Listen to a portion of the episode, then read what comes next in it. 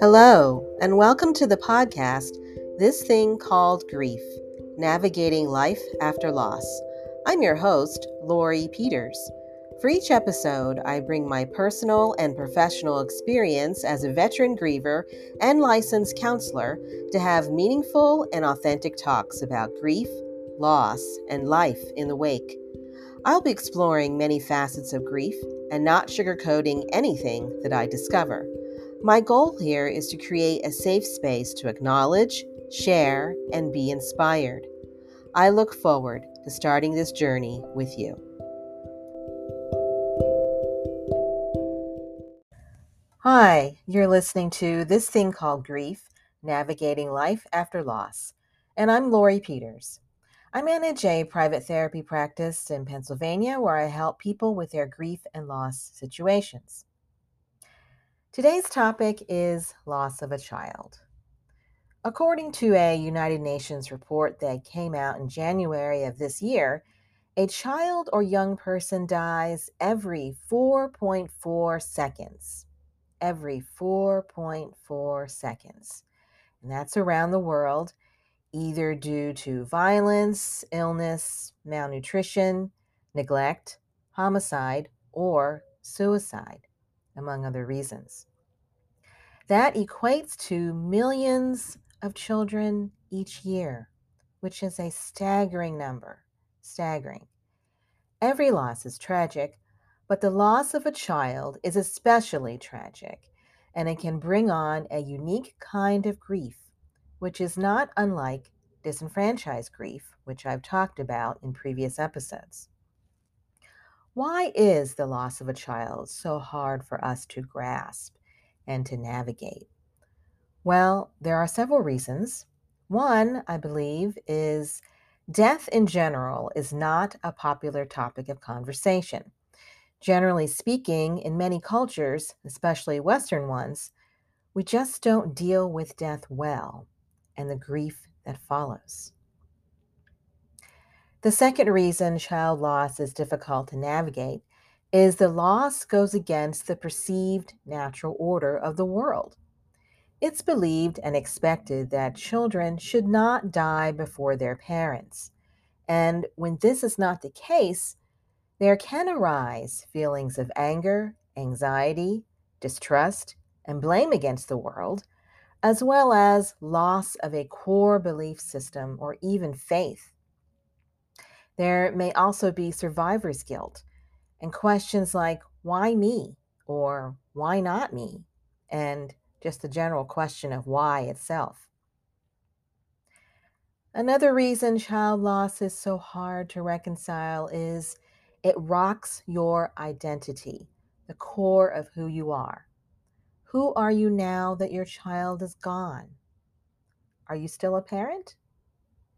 When people ask you if you have kids or how many kids do you have, how do you answer that? Are you a parent of one or two kids, three or four kids? If you've had pregnancy losses, you especially may be able to relate to this. I know I can. It can be a minefield to get through conversations. I often stumble around this when people ask me, Well, how many children do you have? I normally tell them I have six, but I really have eight. I've, I've had eight children, I've lost two. And it can depend on who you're talking to and what the situation is. Again, it just creates what could be an awkward and difficult situation.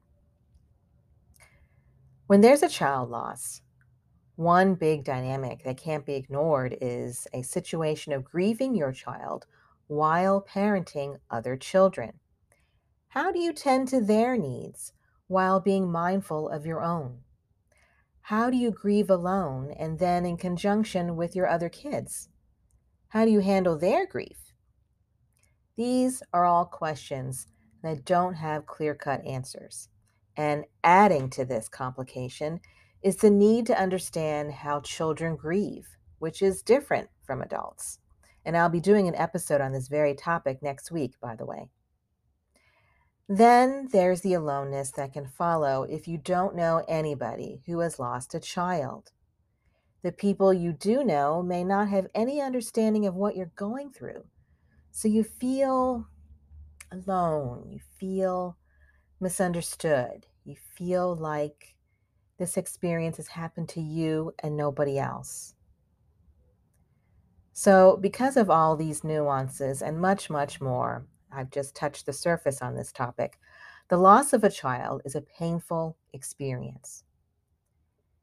If you've recently gone through this, I do have a few gentle suggestions to help you go on this grief journey. Again, like I say with everything else, take what I suggest that could be helpful for you and leave the rest. First suggestion is feel all the feelings. Feel all the feelings. If you've been a faithful listener of this podcast, you'll know that I say this a lot. Feel each and every feeling, regardless of how painful it is. And you can do this in micro doses. You can dip in and out of those feelings if they get too intense, but please don't repress them. Having a feeling is a sign your body gives that it's trying to tell you something. So pay attention and then do something with that emotion. And if you don't feel anything, if you feel numb, then know that that's okay too. And you can actually lean into that. Sometimes the heart has to catch up to where the mind is at that moment, and that's okay. Just be with whatever comes up for you in that moment. Secondly, find a way to get those feelings and thoughts out. I've learned that whatever doesn't get expressed gets repressed and then reveals itself in ways you just don't want them to. Whenever these feelings bubble up, whatever they are, find a way to express them, to get them out. Yell into a pillow if you have to. Go outside and scream. Journal. Take a long run or walk. Cry. Talk to someone. Do something to move that energy from that emotion through your body and then out. Next suggestion listen to your body. If there ever was a time to be more in tune with your body, this is it when you're grieving. All this feeling, thinking, and expressing is exhausting. So, so exhausting. Grief work is hard labor. We don't acknowledge that enough. It takes a lot of energy to reconcile the mind, body, and spirit to a point where the loss has been acknowledged, processed, and then integrated into your life. So pay attention to your body's cues as you do this hard work. Your body will tell you what it needs. If you're tired, go take a nap. If you're hungry, eat. If you're feeling like you need to cry, then cry. If you want to take a walk or draw or write or dance, whatever it is, do that. Listening to your body not only honors you, but also your grief. And the last suggestion is for a time when you feel ready to do this, and you might not feel ready right now, and that's okay. And that is create a way to remember your child. Yes, you will have memories, but there will come a time when they may not be as sharp or you may misremember something. Having a tangible touchstone to help you memorialize your child can go a long way in the healing process. And there are numerous ways to do this. Some of the ways I've gone about doing this for myself and for my clients are creating a memory box using keepsakes or photos or other special items of interest, making photo collages, writing poems, or maybe reading a passage from the child's favorite book. The ideas are limitless. Thank you for joining me for this episode. Next week, I start another mini series again. The topic will be children and grief. In part one, I'll address what grief looks like for a child. And then in part two, I'll share some suggestions on how to help a child grieve. So please don't miss these episodes. One way to make sure you don't miss them is to hit the follow or subscribe button on whatever podcast platform you're using. Until next time, keep going, just keep going. Grief is a process. Take care.